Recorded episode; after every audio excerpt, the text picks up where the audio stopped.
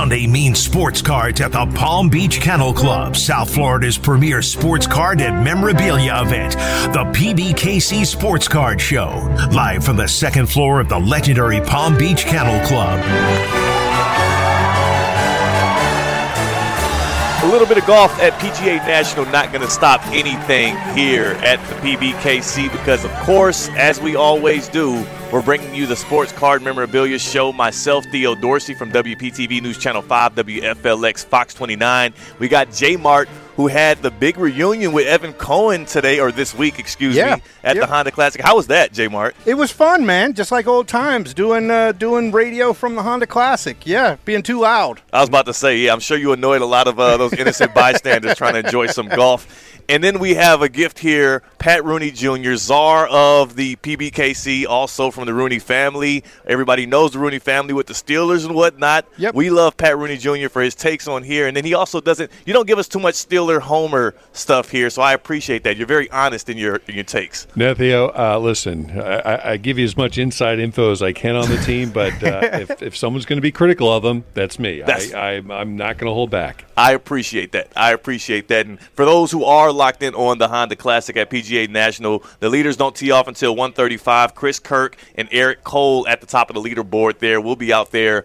Um, and also following this show, which runs from 10 to 11, we'll have the Honda Classic live with Ken LaVicka live from PGA National. And also Pat Rooney Jr. making another appearance on that as well. We can't keep you off the airways. Yeah, guys, listen, it's important. Don't get me wrong. Uh, you know, Kennel Club, want to be here, president of the, the, the operation. But if, if you're going to let me go with Ken for a half hour or so, I'm out of here. So I'll be here for about 45 minutes, then I got to head up there. I, I totally understand it. I totally understand it. Got to go get uh, take part in some of the action out there. And one thing about it, I know before this uh, Honda Classic teed off, um, everybody was questioning whether or not the crowd would be there. People were wondering with the field not being as strong, would it be as big of a party? Would it be as big of a scene?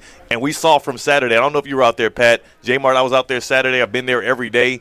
It's been an amazing crowd. It's been a lot of good golf at the top of the leaderboard. I've enjoyed myself thoroughly. I, I haven't noticed a thing. How about y'all? So I only went out on Thursday. Yeah. Um, and I mean the crowd was fine. It, it, it, Thursday's a weird It's a day weird- to kind yeah. of judge how how big the size of the crowd is. So I don't really know. I'm going out right after this show, so I'm hoping it's going to be a big uh, wild crowd today. Oh yeah. I think Theo, you you put it right. It, it's almost more of a party type entertainment event than a golf event. And I'm not trying to take anything away from the Honda. It's it's been great great for our community, great for PGA for several uh, you know several years now. But it's really turned into more of a social shall I say, drinking Yes, event, yes. and and that's that's due to I think the great job that Ken Kennerly, Ed McEnroe, Andrew George have done with that tournament to, to make it much more than a golf tournament. And and uh, I think even though, like you're saying, the field might not be quite up to the A list of guys that you might be used to seeing week to week, it's still a great golf tournament, great golf course, Mm. and it's really an event. It's really an event. I love it. I've loved every second of it. I can't wait to get back out there as well. But of course, we start here on the second floor of the PBKC. It is the sports card and memorabilia trading show. We have uh, so many different vendors here, dozens and dozens up here with their tables. They got all kinds of uh, different sports cards selling at different uh, levels and numbers, ticket prices. We're going to talk about one guy who's coming up who has all of the NBA just in a, in a bit of a flurry here, trying to get up the leaderboards in the draft order to get him, and I, I'm going to start estimating about how much his card will be selling for on this floor in a Vic Wembanyama in a little bit here. But this is the site to be at um, here, and we're going to be doing it from I think it started at 10 a.m. running till about 3 p.m. here on Yep. the second floor. Free parking. Free admission and also a good chance to get your hands on some cards that might be worth some value down the line here. I, I can't say this enough when it comes to uh, the sporting world around this time of the year. We cling to any kind of excitement, anything we can get our hands on that kind of moves the needle. And I'm not sure if you guys saw. I think we have to start here. The finish between the Sixers Oh, you're killing me. and the Celtics. now I know, I, I know, Pat. I know. You look, I, I understand. I understand it didn't end the way you wanted it to end, but even in a in a loss here for the Sixers last night against the Celtics, and what was one of the more dramatic finishes we've seen in the NBA, did, was there for a moment there? Were you watching it live? Number one, and for a moment there, did you just think that you witnessed the the greatest tying shot in NBA history from Joel Embiid? I did watch good chunks of the game. Yeah. Uh, I saw the end there, and uh, I, I, I I watched it on replay, and I'm like, Joel has to know. He's got one second basically Right. to throw that thing up, and he makes like a, a like a little move. I'm like, dude, throw it up, and he did, makes it. And, and of course, it was just barely too long. But as a basketball player, and I'm not listen, this guy's going to be probably going to be the MVP. Uh, you got to have a sense that you, you really can't make any kind of any kind of move. You got to catch and throw, Yeah. and that's the only shame of it because boy, oh boy, that would have been exciting if they would have went to overtime. And that game was awesome. Would have been, I think, even better in overtime. But I got to the Celtics get a lot of credit. That's the fourth time I think they beat the Sixers in a row. So they definitely have their number, and they're the team to beat in the East, in my opinion. For those who didn't see it, the game was knotted at 107. Jayson Tatum hits a step back three um, with just about a minute, a second and a half left to give the Celtics a three point lead. Joel Embiid catches the ball off the inbound, takes a dribble like Pat Rooney Jr. just said, and inexplicably gets the ball off maybe like a half second late when you watch the replay. But when you watch it in real time, it looks like he launches it 75 feet it drains through the net. People are celebrating, think it's a tie game. Uh, Christian Cat, who's back in the studio, can we get the playback there um, from last night on ESPN's broadcast? Joel Embiid sinking a 75 footer just a moment too late. One of the best shots we didn't make. Inbound to Smart. Bounce past Tatum. Tatum puts up a three. Bang! Jayson Tatum from downtown.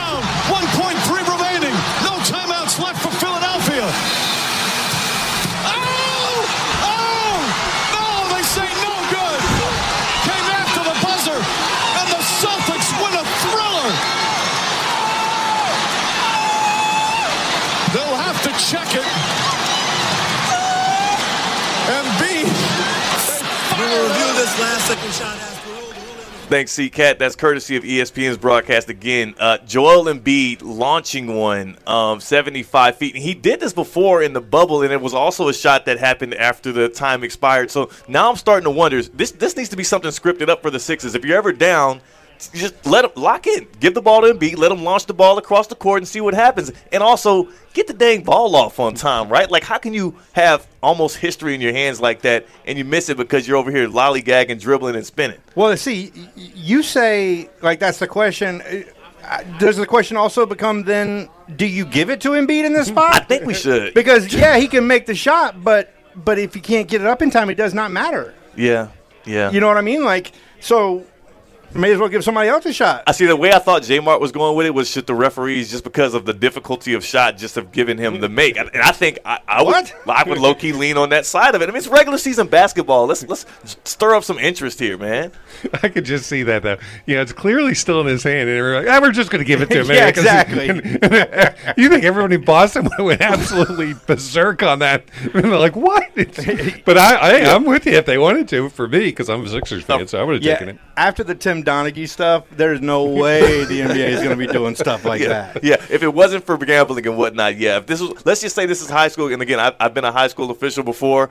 Uh, let's say this is high school JV, and somebody makes a half court shot like that, and you know they might have got it off like a half second late. You know, just turn the blind eye. Let great plays happen. The fans are not here to watch us really go strictly Well, by the rule so here. They want to see. If you can do it and nobody's going to know, then that's great. but if you're a referee and you do it and everybody in the world Yeah. knows, that's a problem. Hard, hard to do it on the NBA stage. Exactly. Hard to, hard to do it on the NBA stage. Uh, I, you, you brought something up, Pat Rooney uh, Jr. here, who, and of course, you're being a homer, um, talking about Joel Embiid, and you, you mentioned just slippingly in there. I don't know if you noticed it, Jay Mart. He just said, "Yeah, he's probably going to be the MVP this year." I don't think many people are agreeing with you right now. I think Nikola Jokic still has it in his bag. What makes Ah, so he's won it. There you go. He's won it enough. Come on. Joe, Joel should have won it last year too. But no, he's a great player. And listen, Tatum uh, has to be making a case. That dude is. I, I saw some stat on ESPN that he, he's leading in the last five seconds over the last five years of making either tying or winning shots. You know that's that says something. That's a, that means you're clutch. That means in the big spot you're like Michael Jordan. They're going to you and you're going to make the shot. So that to me should factor into it a little bit more. That guy is is really a one man wrecking crew and uh, has un- unbelievably performed. I think in especially a lot of clutch situations. Uh, even to the dismay of my Sixers. Yeah. But I give the guy credit. He had a dude right in his face on that three pointer and still nailed it. you think about the talent that we have in the league today. When you talk about guys like Jayson Tatum, who might not even be on MVP ballots at the end of the year, because you have Giannis Antetokounmpo with the Bucks, because you have Nikola Jokic, two-time reigning MVP, looks like the odds-on favorite to win it again. Joel Embiid, who has such a strong case, like Luka Doncic Luka. on the other side. There's so much talent at the, especially at the top of the NBA right now. I feel like hopefully it continues to help with the parity. Because you think about like 10 years ago today, we knew who were going to be in the finals at this point. Whoever LeBron was playing for in the East, and then whatever super team was in the West. Today, as a Sixers fan, you have hope that your team Sure. can make a finals push. Bucks fans think that Giannis could pull them back to it. In the West, you got the Suns, you got the Grizzlies, the Nuggets, the Mavericks, even. Like, there's a lot more, and for people like me and J Mart who are Heat fans, you really are you locked in with the Heat too? Oh, J-Mart? yeah, yeah, Okay, yeah. just making sure. It's it's not maybe not so much hope right now. Maybe waiting on next year, but Yeah. there's so much hope across the top of the league and parity around these teams that are contending for titles right now. So much talent as well. Like I've only seen, you know, in my limited 30 years, so much NBA, but I feel like this is the most talented crop that we've had ever. For y'all that have seen a little bit more NBA, I mean, how do you even gauge, especially at the top of the league with this top end talent, like what we're going to be looking back on this era 20 years from now saying about?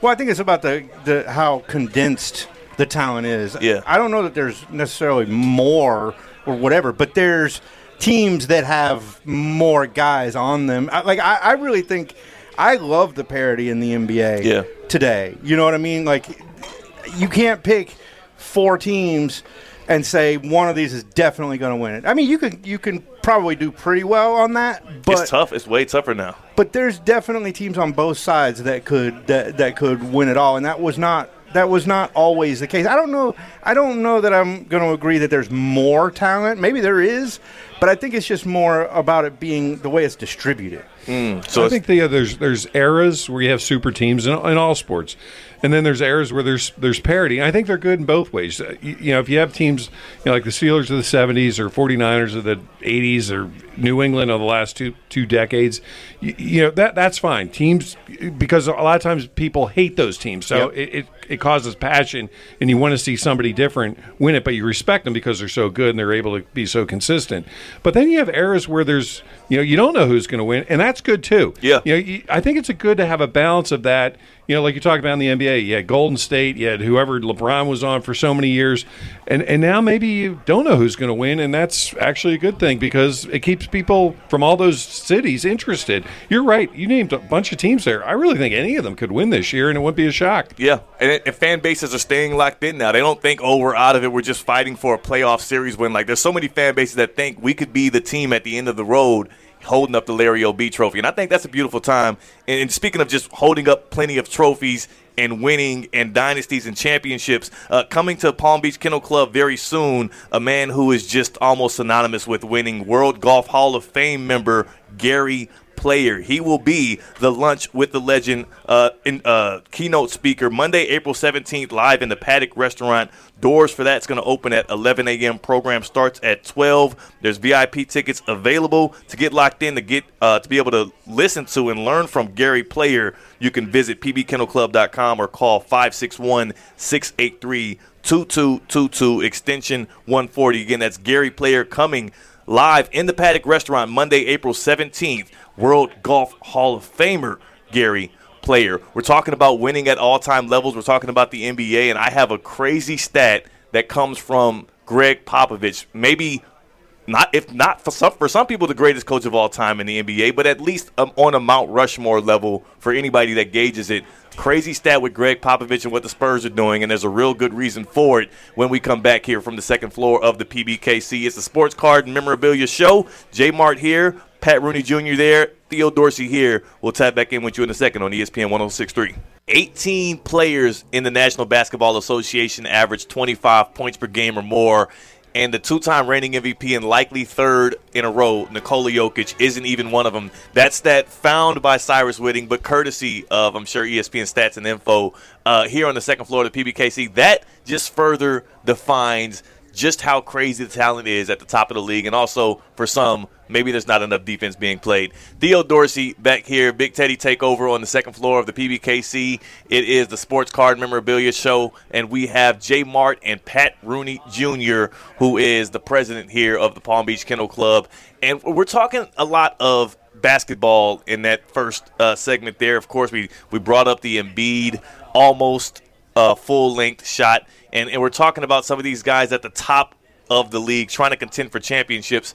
On the other end of it is the teams on the bottom half of the league, the teams that don't have championship aspirations and also really don't have playoff aspirations. They've got aspirations uh, over the waters on this guy named Victor Wembanyama, who is seven foot five with a seven ten wingspan, can dribble the ball and shoot it like Kevin Durant. Also can defend the rim like Rudy Gobert. Maybe the best prospect, and this is what they're saying, best prospect since LeBron James came into the league with that much hype, and it's causing a huge stir. So much so that Gregg Popovich, head coach of the San Antonio Spurs, one of the most revered men when it comes to the game of basketball, and not just the United States, but in the history of basketball itself he's kind of fallen into this same not trap because it really worked out for him when he did it in the 90s and got Tim Duncan, but let's just say he's outright tanking right now. The San Antonio Spurs lost the game to the Utah Jazz last night. Now they've lost 16 straight games,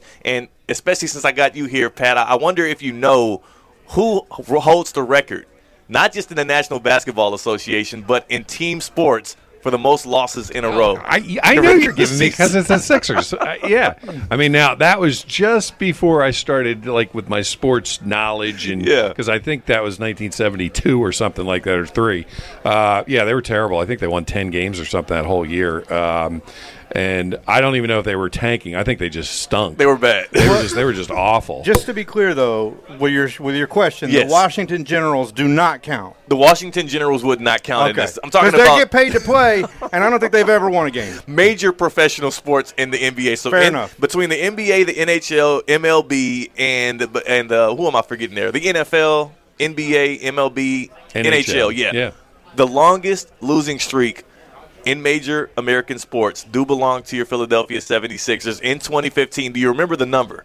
Oh my God. Uh, well, that was the that was the the process. Yes, years. that was process. So, Sam Hinkie. uh, man, I that could be in the twenties, maybe. I don't know. That was awful. They were terrible. 28. 28 game losing streak. Eight. Oh Wow. boy. And here's the thing. here's the thing. The San Antonio Spurs, who have lost 16 straight, who are starting a bunch of rookies and G leaguers and guys who are not going to win at this level in the NBA, and are head coached by Gregg Popovich, have lost 16 straight. They have 21 more games left in the regular season.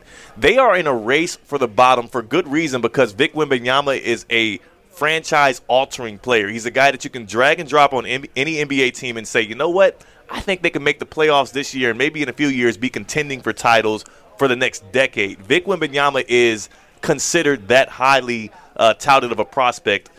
The San Antonio Spurs, and this is going to be weird for a lot of us, with Gregg Popovich at the helm, a guy who is top 10 all time in winning percentage. Last year, he eclipsed the NBA record for most wins in a career as a coach he might be tied to, and this is very we're in really dangerous waters of this happening, the longest losing streak in all of American sports history. The Spurs have lost 16 straight.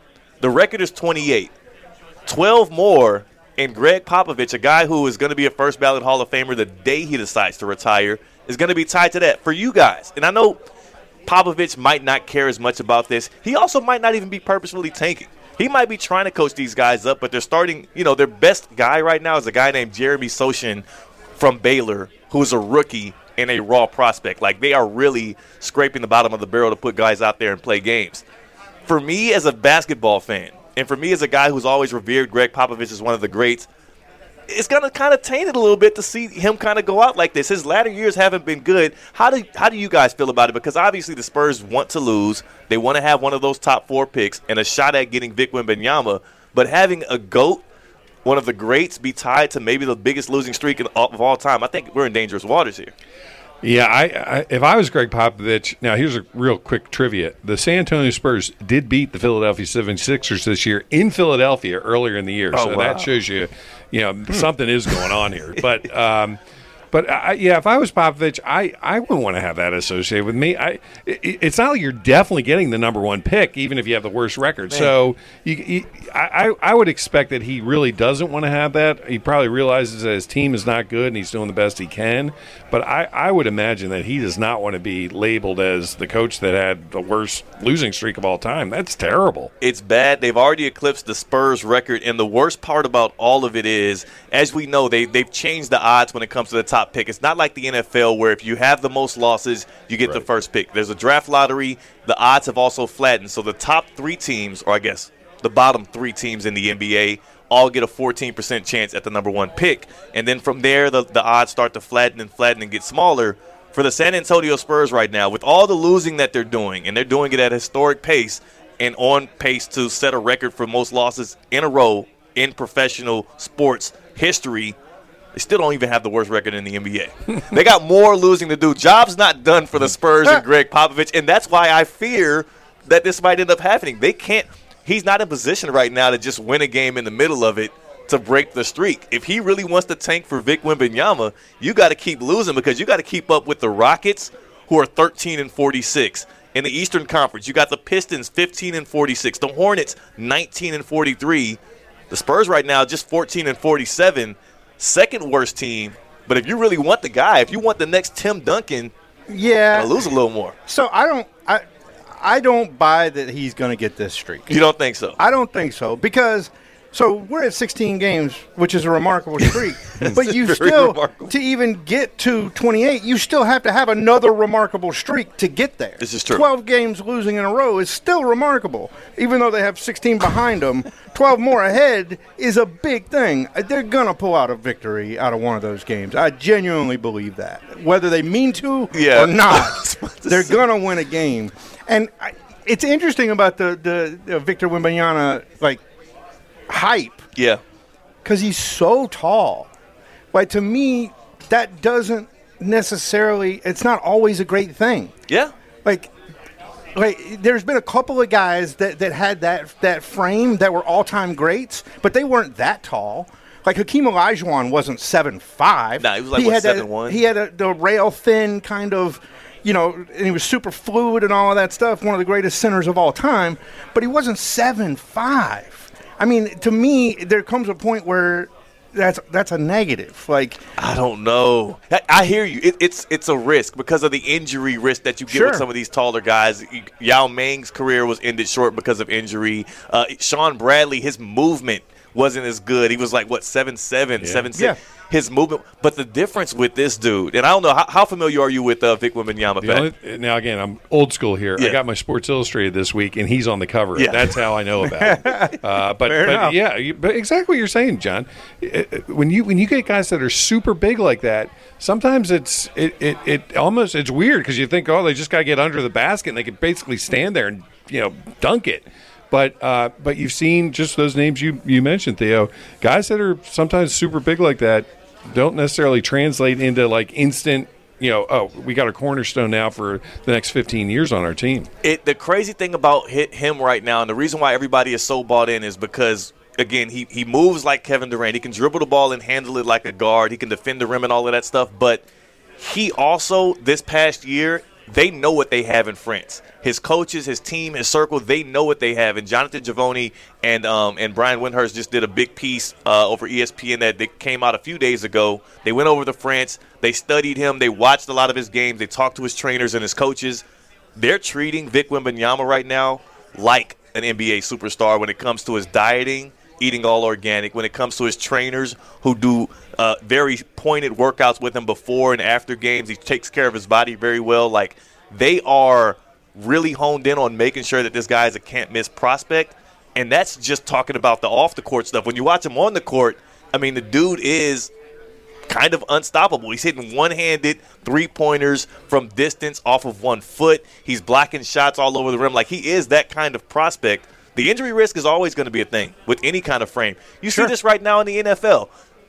Teams would line up to draft Bryce Young at any snap of the finger if he was 6'3 and he had a little bit of weight on him. But since he's 5'11, a buck 80, there's injury risk. You see it with Tua Tagovailoa with the Miami Dolphins right now. Smaller guy, even though he has a bigger frame, injury risk. Like I get it, but man, You watch Vic Wembanyama play a couple games. I, I it makes sense why Gregg Popovich might just be soon hmm. tied to the longest losing streak in American sports history. And you know what? Two decades from now, I won't even be that mad at it if he ends up with Vic Wembanyama. It'll be worth the risk to me. I don't know. I mean, if he is the guy. Yeah, yeah. But if he's if he's Bol Bol, what- I mean, uh, what- you know, and Bol Bol's getting better. Yeah. Bol Bol's getting better, but Bol Bol's that guy. I mean, he he's not as highly touted, but that that's the height that we're talking about. You know what I mean? Like that's such a rare thing. It's rare. Actually, I don't even think Bol Bol is that tall. He's not- he's not. I think he's like seven two. Yeah, but he but Bol Bol moves like a guard, and it's it's just interesting. It's funny too that you have these these teams, not just Gregg Popovich. That's the one highlighted because it's the big name and it's Sure. the bigger franchise. But like these teams are racing to the bottom of the standings, losing games, losing fans, just for a chance at this dude. The idea that Gregg Popovich, is awesome. like, he doesn't seem like a guy that's going to tank. yeah. You know what I mean? Like, and I don't think he tanked for for Duncan. Oh, they tanked for Tim. I don't know. Do you remember that? But- that was they tanked for Duncan. They You held remember David, that? You they- remember that? Well, I, I read You the were like you were like five or six. That's why probably. I looked at. Yeah. That's why I looked at you guys. Yeah, I wasn't. I wasn't cognizant of what was going on. But they held David Robinson out, and they prolonged his injury Hmm. in that year to make sure they had a shot at getting Tim Duncan, and it worked out. It worked It did. out. It did. And, and by the way, if, if Victor Wembanyama is is like half of the player that Tim Duncan was, Yeah. then, then Was, more was Tim. Duncan seven fine. feet? I maybe a shade He's like under. six eleven. He was like. So I'm trying to think now. You give me give me like the top three guys over seven feet that are true superstars. I, I can think of Wilt and Kareem. I Shaq. can't- I'll, gi- I'll Yeah, give you Shaq. I'll give you Sha- Shaq. Uh, But other than that, who else we got? I mean, that are superstars that are like legitimately changed teams. Yeah. So that's what I'm saying. It, you know, it, you get to that 6'10", 6'11", but as soon as you get over seven feet, it, it's like you're saying, John. It's just it's awkward for those guys to really be able to to meld that game into something where they're dominating. It gets and that's that's the thing I think that goes back to you and what you're saying. I am not trying to take anything away from this kid. He might be the exception and, and just completely dominate everything in the NBA. But but there really aren't a ton of like over seven feet guys that that you can say, hey, this guy was absolutely dominant. and Hakeem is listed at at seven feet flat. Yeah. So I would put all him right. there. I put too, him in. Absolutely, I put him in there too. Yeah, yeah. He was a But seven. you're footer. right, though. The list is short. I actually would have thought it would be a little bit longer, but I'm struggling to come up with any more. The list is right. also short in human history of seven footers. So That's that's- Well, yeah, no, You're you're absolutely right. But there- you named a bunch of them though Yeah. that just didn't, you know, that just didn't translate into being what people thought they were going. to I remember the Sixers took Shawn Bradley, and, and it was just, and he just never nothing happened with him, and, Yeah. and he was like the num- I think he was the number one overall pick, and it was just like so disappointing because you thought he was just going to come in, and but that didn't happen. It doesn't always It pan doesn't. out, but teams right now are banking on Vic Wembanyama panning out, and we'll see how it pan. I can't wait to see who ends up getting them. Yeah. it'll be a fascinating story to watch um, from this end. I have a quick question for you, Pat Rooney Jr. While we have you here, because of the fact that we have guys like Gary Player coming in, we've had Doug Flutie for these Lunch with Legends, we've had these huge names. How how are y'all doing it? How are y'all able to book these kind of guests? Well, you for got to pay people? him money. I mean, Yeah, that's number that's- one. that's money. Uh, that helps. But uh, you know, the, the nice thing about living in South Florida, especially this time of year, is a lot of these guys are here. Flutie lives up in Melbourne. We had Johnny Bench. He lives in Tequesta, I think. Uh, we had Joe Theismann, who uh, has some business interests down here, so we were able to get him to come down so he could check on that stuff too. So you're, you're the nice thing about being in South Florida is a lot of these guys have connections. Gary Player, obviously, I think lives here. Right. Um, so y- y- you know, it's just mainly appealing to, hey, can you get in a car and come down? Uh, so it, it's it's it's an effort, though. Don't get me wrong; they they want to make sure that they're taken care of and all that kind of stuff for the most part. But a lot of them are just, you know, they're happy to come down for an afternoon and talk to some people, and you know. Put, if they have a book or something like that, or they want to, you know, sell something, uh, we're absolutely able to do that for them too. So it, it's kind of a win-win for both of us. But, um, but yeah, it, it's a negotiation and all that kind of stuff. Have any of the athletes that you've had speaking, or any of the comedians that you have, and you don't have to say names, but have any of them been like a huge pain in the Yes. So, are you kidding me? Absolutely. They not like I only want green M and M's or something like that in in my dressing room, but um, yeah, you get when you get into travel, especially John. it's like I, I want a, a m- afternoon first class direct flight. I'm like, well, there are no direct flights into West Palm, so we either got a flight to Fort Lauderdale. Well, then I want a limo to pick me up, and I want to stay at the breakers or, or something like that. And I'm like, okay, well now we're getting into ridiculous money and we can't afford to have you. So unfortunately, yes, and, and some of those just don't work out. Uh, but that's okay. Generally, we, we will find people.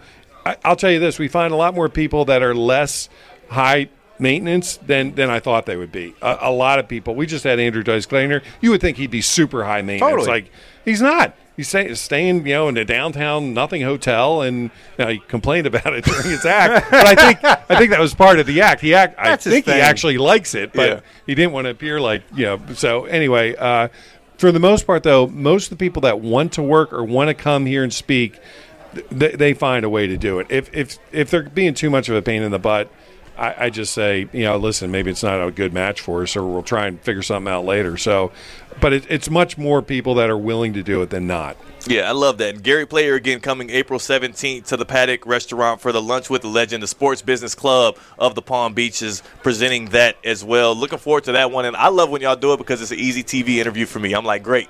We're getting these uh, legends to be able to get a quick interview with. True. Let's the, work the nice thing, real quick, for, with Gary Yeah. Theo, he he is not filtered. He will. you ask him about LIV, or you ask him about something with Tiger or Rory, Or, he'll tell you. I, Russ, when Russ Evans and I used to do the you know tee time for ESPN on Sunday mornings, we'd have Gary. We had probably Gary on at least four or five times. He was. I think one of our best guests we've ever had because you could ask him anything and he would give you his opinion. He wouldn't try and sugarcoat it, which is what all you want out of a guy. I love those guys. There's so few of those people. Yep. I love it. I love it. Gotta love it. Gotta love it. We're gonna uh, take a quick break here. When we come back, I gotta. We're talking stare downs. We're talking stare downs. J. Mart said he he hasn't gotten any into any um stare downs as an adult or maybe even as a Yeah, I kid. don't think you can't so. think of any. I don't think so. Pat Rooney Jr.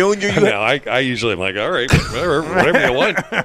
I'm out. well, there was a very uh, interesting stare down in college basketball that happened this week, and it, it made me reflect on the time I got into a, a very similar stare down, Wow. and things ended kind of shifty. We're talking stare downs, and we're also going to bring in some, um, of course, some Honda Classic updates here from the second floor of the PBKC. Free parking, free admission. It's the Sports car Trading and Memorabilia Show. We're going to be right back here on ESPN 1063. Live from the second floor of the legendary Palm Beach Kennel Club, the PBKC Sports Card Show. Joe DeVito, Joe DeVito from the Gutfeld Show will be live in the Paddock Restaurant Friday, March 10th. Joe DeVito, best known for his appearances on Gutfeld, in addition to being one of their writers. He's also often on their panel and performs on the show. Joe DeVito, one of the many great acts coming to the Palm Beach Kennel Club in the Paddock Restaurant again Friday, March 10th. Today we have the Sports Card Trading and Memorabilia Show on the second floor of the PBKC. As we always rock it, myself, Theo Dorsey from WPTV News Channel 5, WFLX Fox 29. We got J Mart, uh, who is the main thing for me right now is you. I love the fact that we had the reunion uh, with you and Evan Cohen, Yeah. but but now you're back to your, your normal slate with a better co-host. You've elevated from Evan Cohen, so I know people are happy for you there, right? Like that's got to be good. Oh, I hear about it all the time. Yeah, yeah. They're like, man, I can't. I'm good thing you got rid of Evco. Yes. What is he even doing these days, right? Yeah, Uh, exactly.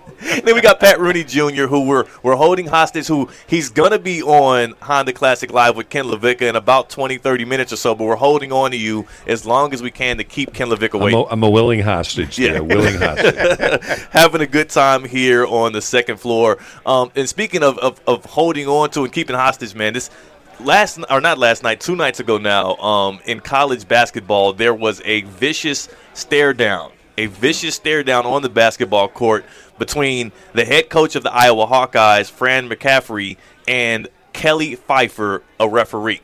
Now, this stare down happened with Michigan State. It was a Michigan State Iowa game. Um, Michigan State leading 91 81 with a minute and a half left to go in the game.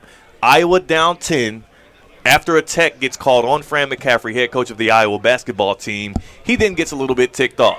So now Fran McCaffery's a little in his feelings. His team is about to lose the game. He breaks out of his huddle, walks over, and stands in front of Kelly Pfeifer, the referee, and literally just stares into his the eye opening, his sockets, just looks dead in his pupils. And they do this thing for about 10, 15 seconds before finally, and multiple attempts were made by players and staffers to get Fran back into the huddle. Finally, somebody gets Fran to pull back into the huddle and in the stare down. Now, all of this sounds crazy already.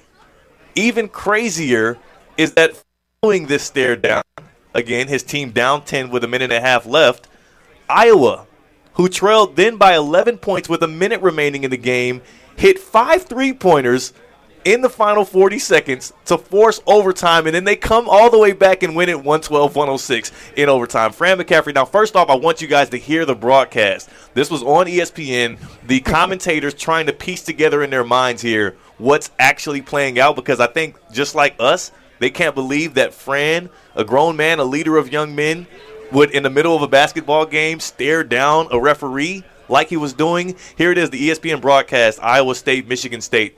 The commentators trying to figure out what in the world is happening. I understand, though. You know what? If somebody, when I was playing, had, had said something about a player that played my position and they didn't mention me, I, I would not have been happy either. So I, I'm with it for Philip. Yeah. Hey, uh, America may have been surprised by this, but we're not perfect, folks. We do make a couple of mistakes. What is happening here?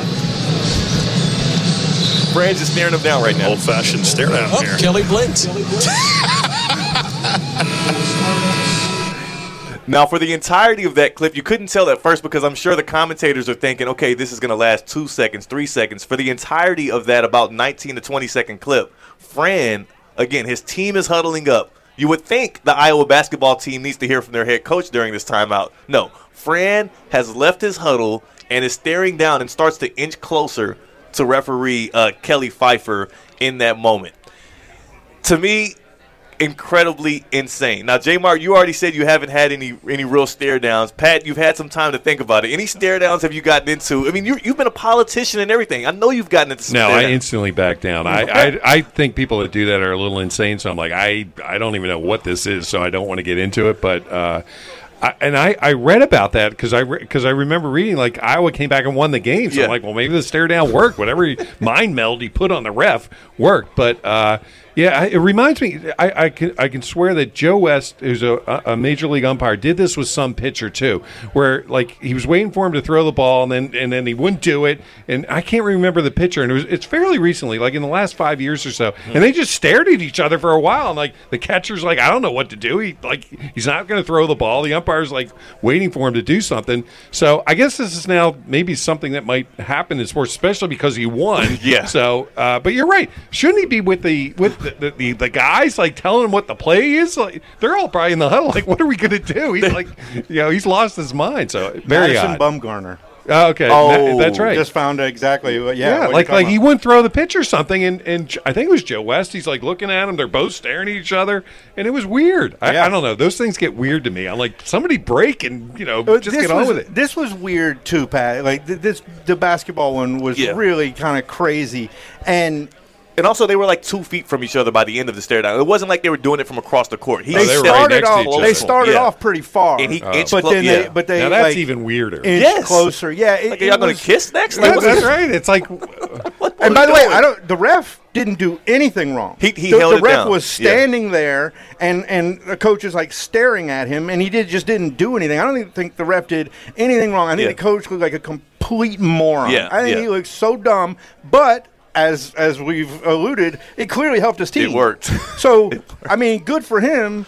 Like he, he looks to, like a moron to everybody except for his squad, which Yeah. I guess is all that matters. It, it's um, eye contact is the most intense form of communication. I mean, if Sure. somebody in this in this room here on the second floor of the PBKC as we're buying and selling and trading cars, if if I saw somebody staring at me from over there, I would it would catch your attention. It think about it. How do You guys can feel even, it. even can if you don't see it, you can feel somebody staring at you. It's weird. It is the weirdest and the most intense form of communication, even more than even somebody yelling at you. If you just have somebody just staring at you for like a long amount of time, it is crazy to feel. It has to be even more insane for a referee who just gave Fran McCaffery a technical foul and Fran to step that close to him and they have that stare down. Super weird. It's also it's also funny too because the the guy's not quite as big, but the ref has an Ed Hochuli feel Oh, to yeah, him. yeah. Like he's got muscles and he's standing there, and this this old basketball coach is like trying to intimidate him. It's ridiculous. He's like, yeah, I'm not nervous ones. It would be Exactly. a, it would be a lot different if Dwayne the Rock Johnson or something Right. walks up to you.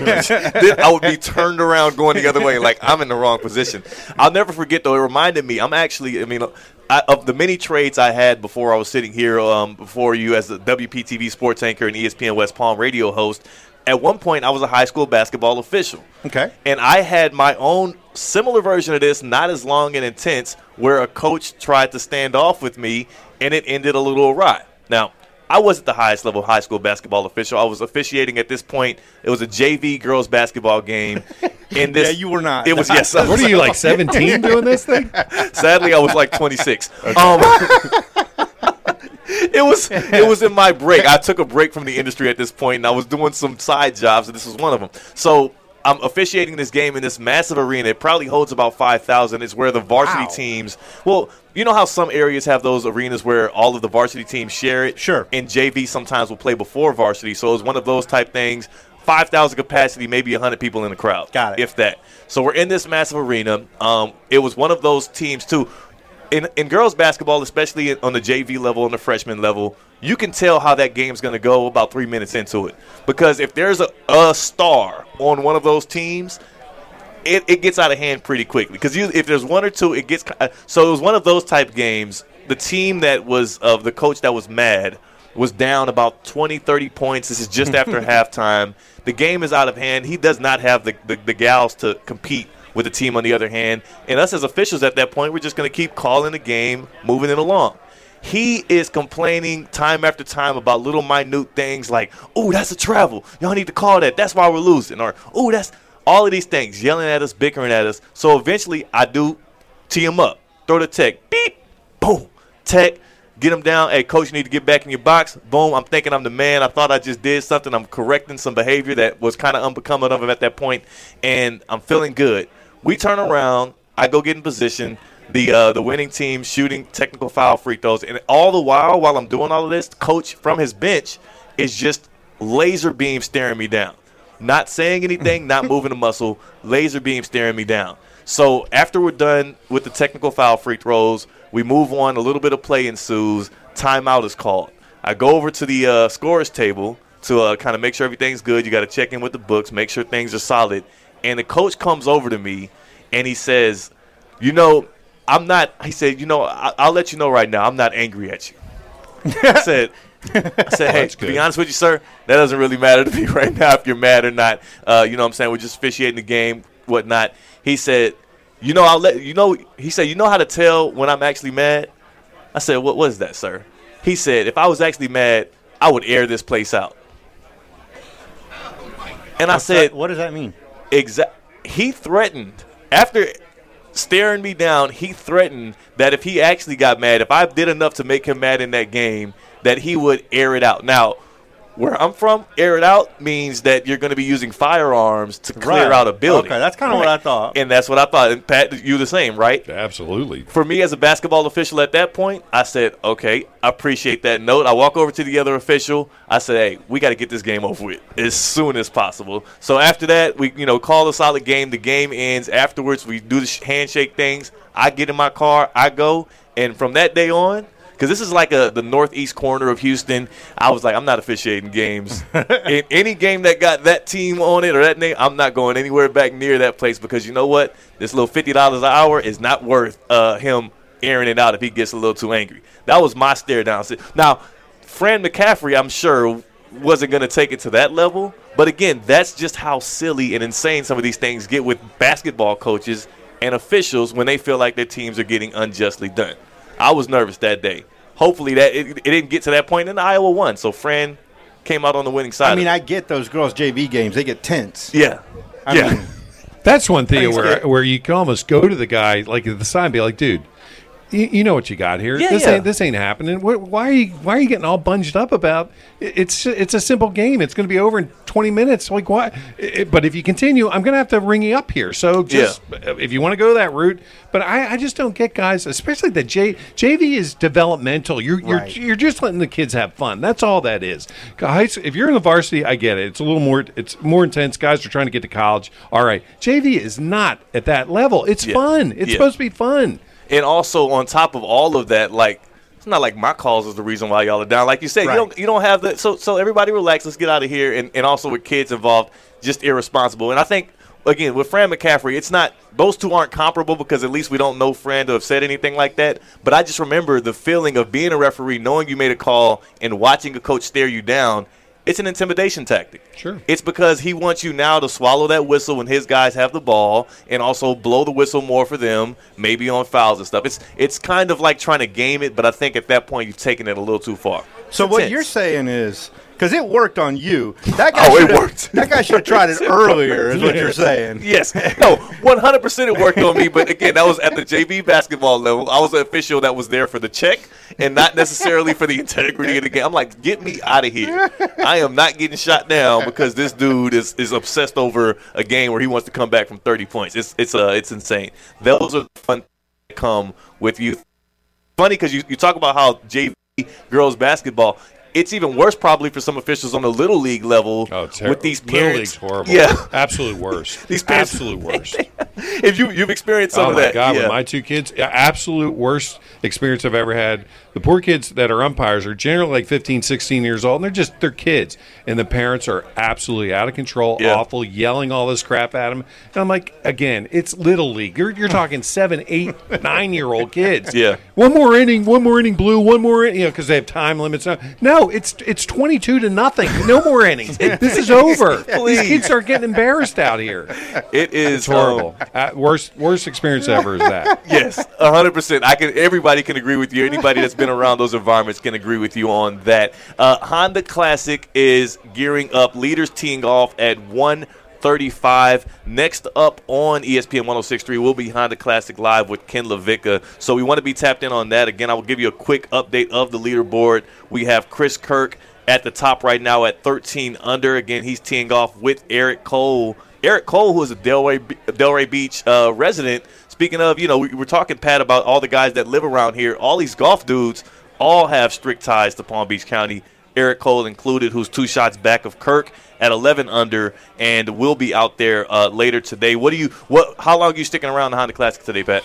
Uh, not too long. I'm actually playing golf this afternoon, so I'll be there for a little bit. But I I never like being there. I like watching the end on TV. That's where, where all the act. If you go to a golf event, it's hard to sometimes discern what's going on if you're at one specific hole or whatever. Yeah. So I, I think for me, it's much better watching the end of a t- golf tournament on TV. J. so I'll be there at the end. You're hitting PGA National too. How, how yeah, long man. you I'll be there around? all day. All day. I'll be there to the close as well until we crown a champion at the Honda Classic. It's fun as always here. Remember the Palm Beach Kennel Club bringing Gary Player April 17th to the Paddock Restaurant Lunch with the Legend. Get your tickets for that, pbkennelclub.com. We'll see you next time on the PBKC show. Thanks so much, Pat Rooney Jr., J Mart. I'm Theo Dorsey. Next up on ESPN 1063, Honda Classic Live with Ken LaVicka from PGA National.